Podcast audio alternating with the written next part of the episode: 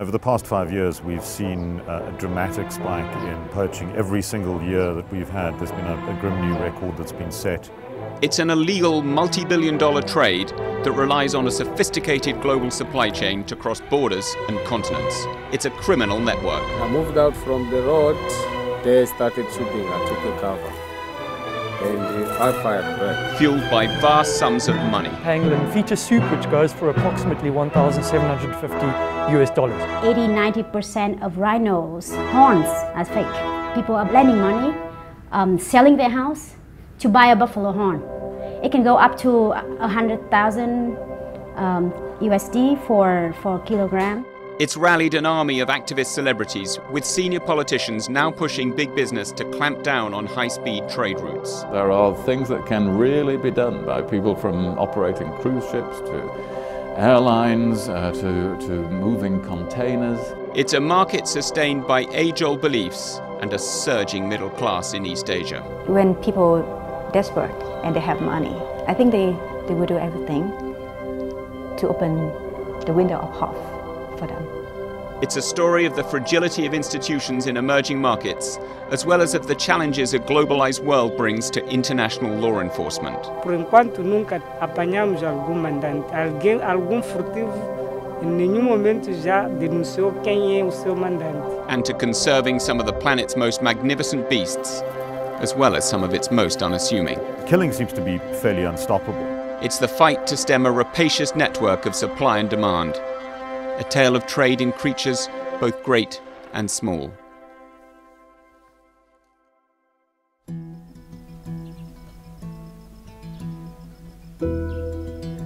Kruger National Park, South Africa, home to some of the planet's most noble and most endangered species.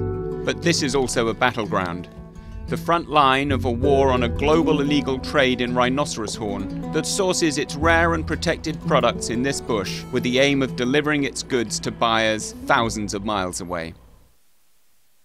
This rusty wire fence is the frontier between South Africa and Mozambique. In recent decades, thousands of people have poured across it every year in search of a better life here in South Africa. But in the last few years, some of the people coming have been plying a far deadlier trade. The poaching of rhinoceros in Kruger Park has reached epidemic proportions. In 2007, just 13 rhinos were killed in South Africa, but such is the demand now that last year the number rose to 1,215, nearly 5% of the global rhinoceros population. There are five species of rhinoceros. The largest and most numerous, the white rhinoceros, is the biggest of all land animals after the elephant. Its habitat, along with its close relative, the more aggressive black rhinoceros, ranges from central to southern Africa, but its prime sanctuary in the last century has been in South Africa, where 90% of black and white rhinoceroses are to be found. Rhinoceros horn is extremely valuable, commanding prices up to $100,000 per kilogram on the black market, more even than gold. Such demand has led to a second slaughter of an animal that's roamed the planet for millions of years. From the 60s to the 90s, as demand soared in increasingly prosperous parts of Asia, relentless poaching reduced the population of black rhinoceroses from an estimated 100,000 in 1960 to about 2,400 in the early 90s. Since 2008, after a 15 year lull, rhinoceroses are again under attack. The financial rewards on offer are often too tempting to turn down for the many impoverished Mozambicans living close to the South African border. Tracking suspicious footprints such as this is one of the most effective methods park rangers use to follow and catch the poachers who are willing to risk their lives for a rhinoceros horn. You have entrenched poverty uh, in rural communities in Mozambique where many of the poachers are recruited, um, also in communities around national parks that have traditionally been excluded from national parks and historically excluded from national parks. Uh, very easy recruiting grounds. The money is ultimately at the key. You know, you, you have poaching gangs being paid um, anywhere between 20,000 Rand 60,000, I've heard figures up to 100,000 to go in as a gang and carry out a poaching incident. Poachers travel from towns such as Magude, some 60 kilometres from the South African border. They're hired by middlemen from disparate networks who travel to these rural communities with vast amounts of cash to offer the willing foot soldiers. The incoming wealth is on display in new villas with satellite dishes and foreign cars, springing up in recent years alongside the more traditional village infrastructure.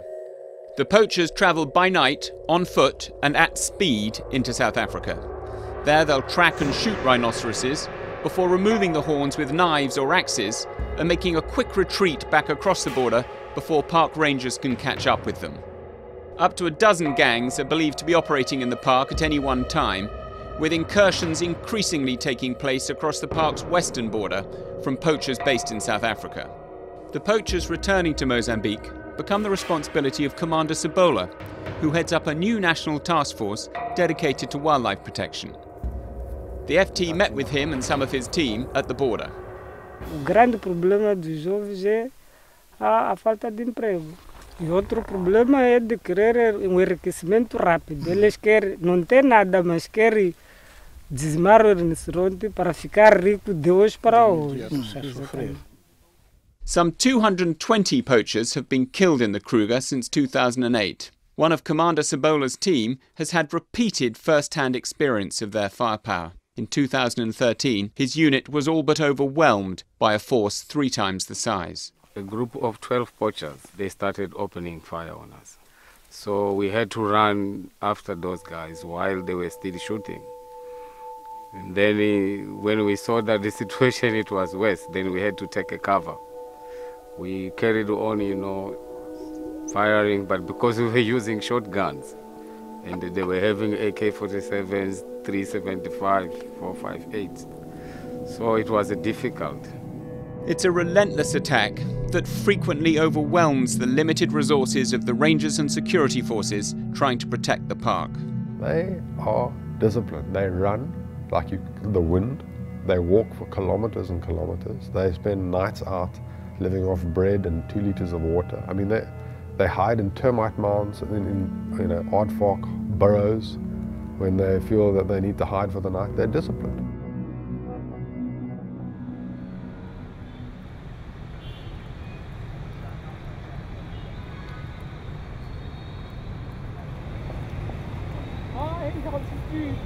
Thousands of miles away, in Hanoi, Vietnam's capital, the release of fish welcomes the Chinese New Year. Such traditions loom large in this fast growing emerging market. Once a province of Imperial China, Vietnam is now like its powerful neighbour, a single party socialist state which has embraced a get rich quick culture and where the newly affluent are keen to splash out on ancestral traditions.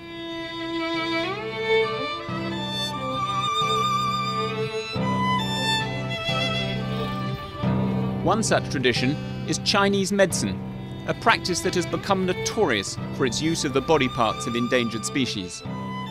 Although China and Vietnam have officially banned rhinoceros horn in traditional medicine, hearsay has helped promote it as a cure for cancer. People here in Vietnam believe in rumors. Um, probably because of like for many years we didn't have enough information and so when this rumor of this rhino horn curing that person spread out people immediately bought it and they, they made the demand um, increase so fast that the number of rhinos being killed in the following years really rocket um, three times, four times. And it's not just medicinal use that activist groups are up against. Rhinoceros horn, which when ground and drunk has properties similar to aspirin, has become a status symbol for some in the newly prosperous Vietnamese elite. Me or anyone around me would know someone who works for the government who uses rhino horn. They use it for fun. So basically, if they have a company retreat, uh, a year-end party, they would have the rhino horns out uh, for everyone to use because they believe that it, it has that magic of as a Viagra.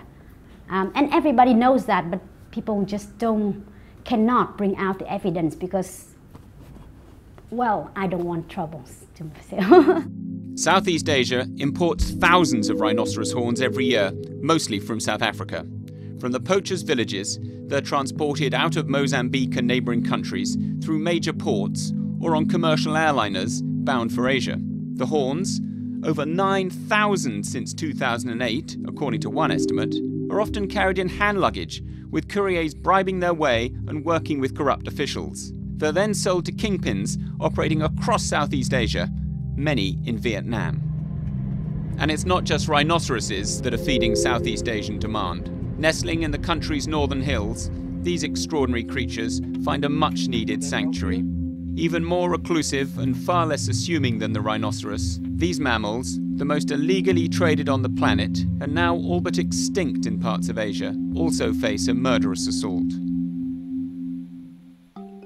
The only mammals to be covered head to toe in hard scales, the 80 million year old pangolin is an anteater that grows to about the size of a small dog. There are eight species in all, once living throughout the tropical regions of Africa and Asia. The animal is prized for its scales, which in Southeast Asia are seen as a cure for anything from cancer to acne, and can fetch $650 per kilogram on the international market. Its meat is also a delicacy. One kilogram sells for about $250. Data on pangolin populations are scant, but with some 360,000 of the animals estimated to have been poached in Africa in the last three years, numbers are unquestionably in freefall. After years of turning a blind eye to the problem, the Vietnamese government is at last officially tightening up with new laws. But it's still remarkably easy to find and buy pangolin in markets such as this one in Hanoi. Just 15 minutes ago, in a shop just down the road behind me, I was offered illegally a packet of pangolin scales for $150. This trader was more than happy to talk about pangolin scales and their medicinal uses, with both hard and soft scales on offer. And it wasn't just in markets where we saw pangolin for sale. Porcupine. Wow. Crocodile. And the pangolin. At a restaurant in central Hanoi, we found a wide range of pangolin dishes on the menu. One month, uh, about um, uh, 10 to uh, 15 uh, pangolin, okay. So who, who eats pangolin? Is it uh, Um, businessmen? Uh, uh, bi- bi- bi- okay, bi- business, business, best uh, for for health, okay. For health. Yes. Okay. Makes you stronger. Yes, stronger. Yes, stronger. The near extinction of pangolin in Southeast Asia has led to a dependence on imports. Now, as with the rhinoceros, it's trafficked from Africa. Here in Johannesburg, where similar restrictions apply, pangolin scales, used by local traditional healers, are also on sale. Harvest rates out of Africa have risen exponentially within the last four years. So we're looking at serious amounts of money. 22 tons of pangolin scales in the last three and a half years uh, easily accounts for 16.5 million US dollars, and that's only 10% of what we're intercepting. So easily 160 million US dollars in the last few years, and it's the trade levels are rising exponentially. So we can expect expect tenfold in the next few years. The sheer size of the trade raises serious questions about the competence and ability of law enforcers to tackle the problem. With such high volumes still crossing the huge distances between source and consumer, is it time for a rethink in the battle strategy against the trade in illegal wildlife parts?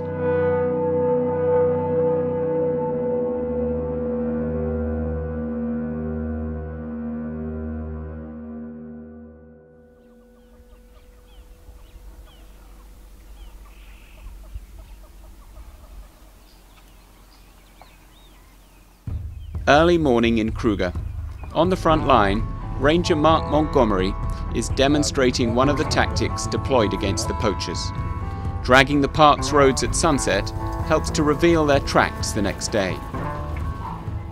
So this is quite a simple weapon to use against the might of the poachers, isn't it? Definitely. Um, it makes life so much more difficult for them to uh, walk across the road. Now, once a week, on average, you could find tracks in the area. It can be more, depending on, on the amount of gangs in the area as well at that moment. Um, Better cross border cooperation is helping the Rangers. There's even a plan to create a giant cross border park to help pool anti poaching resources. But incursions are still rising, up 27% in the past year. and the poachers, of course, are just one small part of a far bigger criminal system.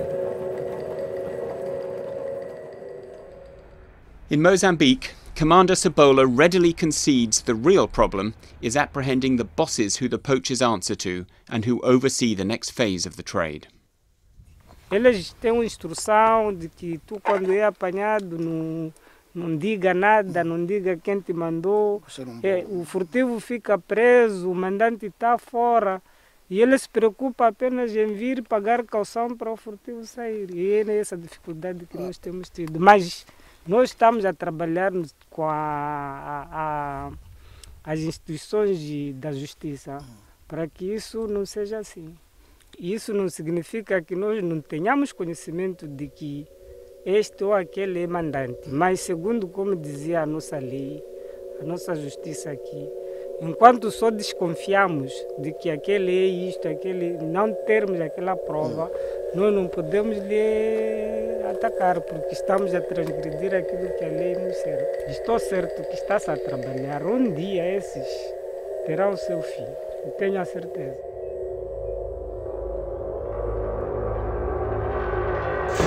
But the bloody history of poaching in Africa in the last decades suggests that policing supply is at best one part of the solution. Ultimately, attitudes must change in countries where the rare animal parts command such a premium. Thu Minh is one of Vietnam's most successful pop stars. She's joined the small army of celebrity ambassadors campaigning in China and Vietnam to sway public opinion. It's not easy to convince them something is a right thing or something is wrong thing. But the younger people, they might like a like white paper, plain paper. You know, I uh, heard from uh, a little boy that uh, he knows and he saw his father take a, a small piece of uh, rhino horn home and use it. I asked him later, whenever you see your father buy it and use it, what are you going to say? And he said, and he said, oh, I'm going to say, please stop it. This is the wrong thing to do. Because if you buy it, the animal will be killed. Yes, and you know, th that is our future. There are reasons to believe that the tide may be slowly turning. After years of playing down the issue, Hanoi next year hosts a summit on the trade. But the record remains dire.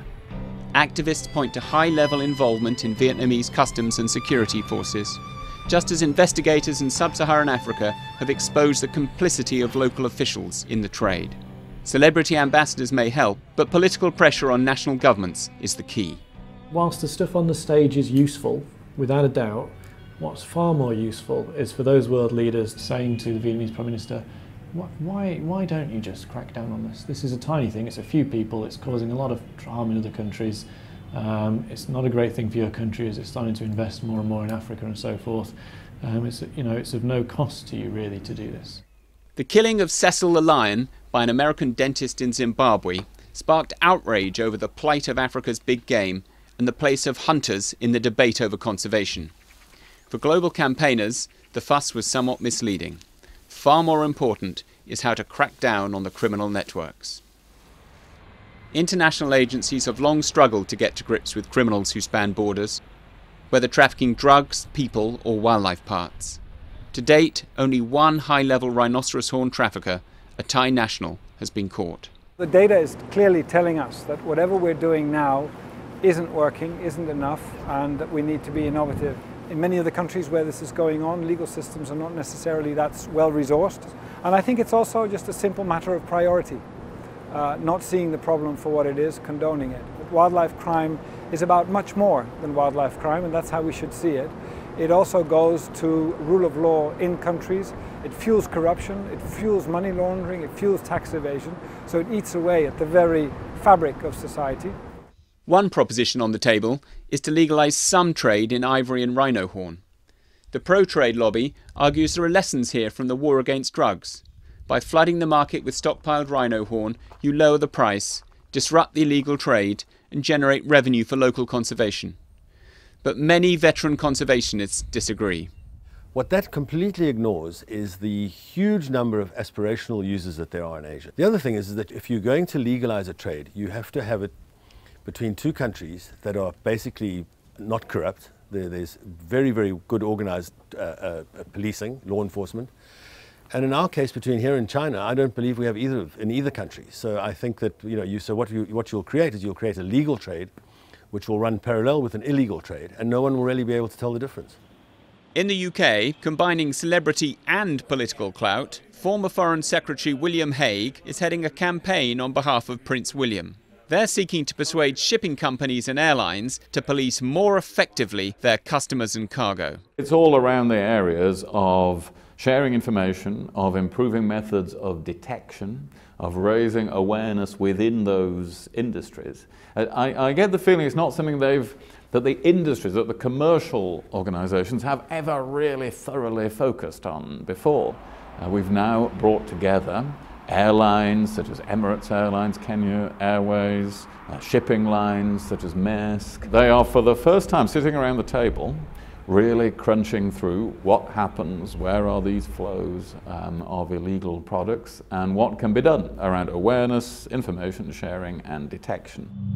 In desperation, South Africa and other countries are completing a DNA database of remaining rhinoceroses and other endangered animals. There is also a new drive to ensure that local communities share in tourism revenue, giving them a stake in the survival of these species. The stark choice the world faces is whether the rhinoceros will survive this latest onslaught, or is destined to eke out its existence in zoos, never again to roam free in the wild. Every one of us are trying to do as much as possible um, with what we've got and the, the manpower that we've got. But the, the influx is just so high. I think if we, we continue the way we're going, we, we're fighting a battle which is going to be very, very difficult to, to get a, a hold of. Um, I know the last thing I want to, to tell my children is that I was there on my watch, the rhino was lost forever.